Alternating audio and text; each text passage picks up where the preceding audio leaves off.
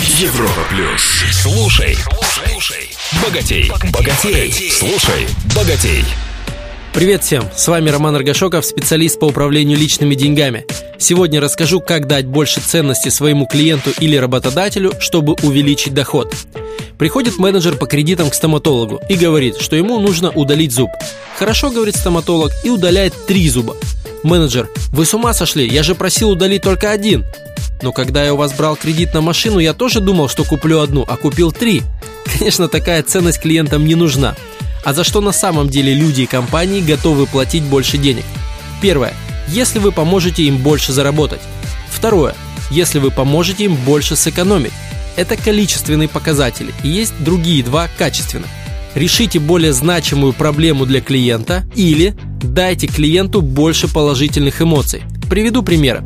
На увеличение доходов могут влиять не только менеджеры по продажам, но даже люди, сидящие на окладах. К примеру, замерщик мебели очень сильно влияет на два показателя. Конверсия из замеров в заказы и оплаты, а также на величину заказа, то есть влияет на уровень дохода. Сэкономить деньги без потери результата могут финансовые директора, бухгалтеры, специалисты по налогам, закупщики, да и любые люди, получающие бюджет на свое подразделение или свою работу одни из самых значимых проблем решают юристы, к примеру, по уголовному праву. Они помогают людям не попасть в тюрьму или выйти из нее. Вот и берут почасовую оплату, включая время проезда до места суда, время возврата в офис, и клиенты платят и не сопротивляются. Деваться ведь все равно некуда.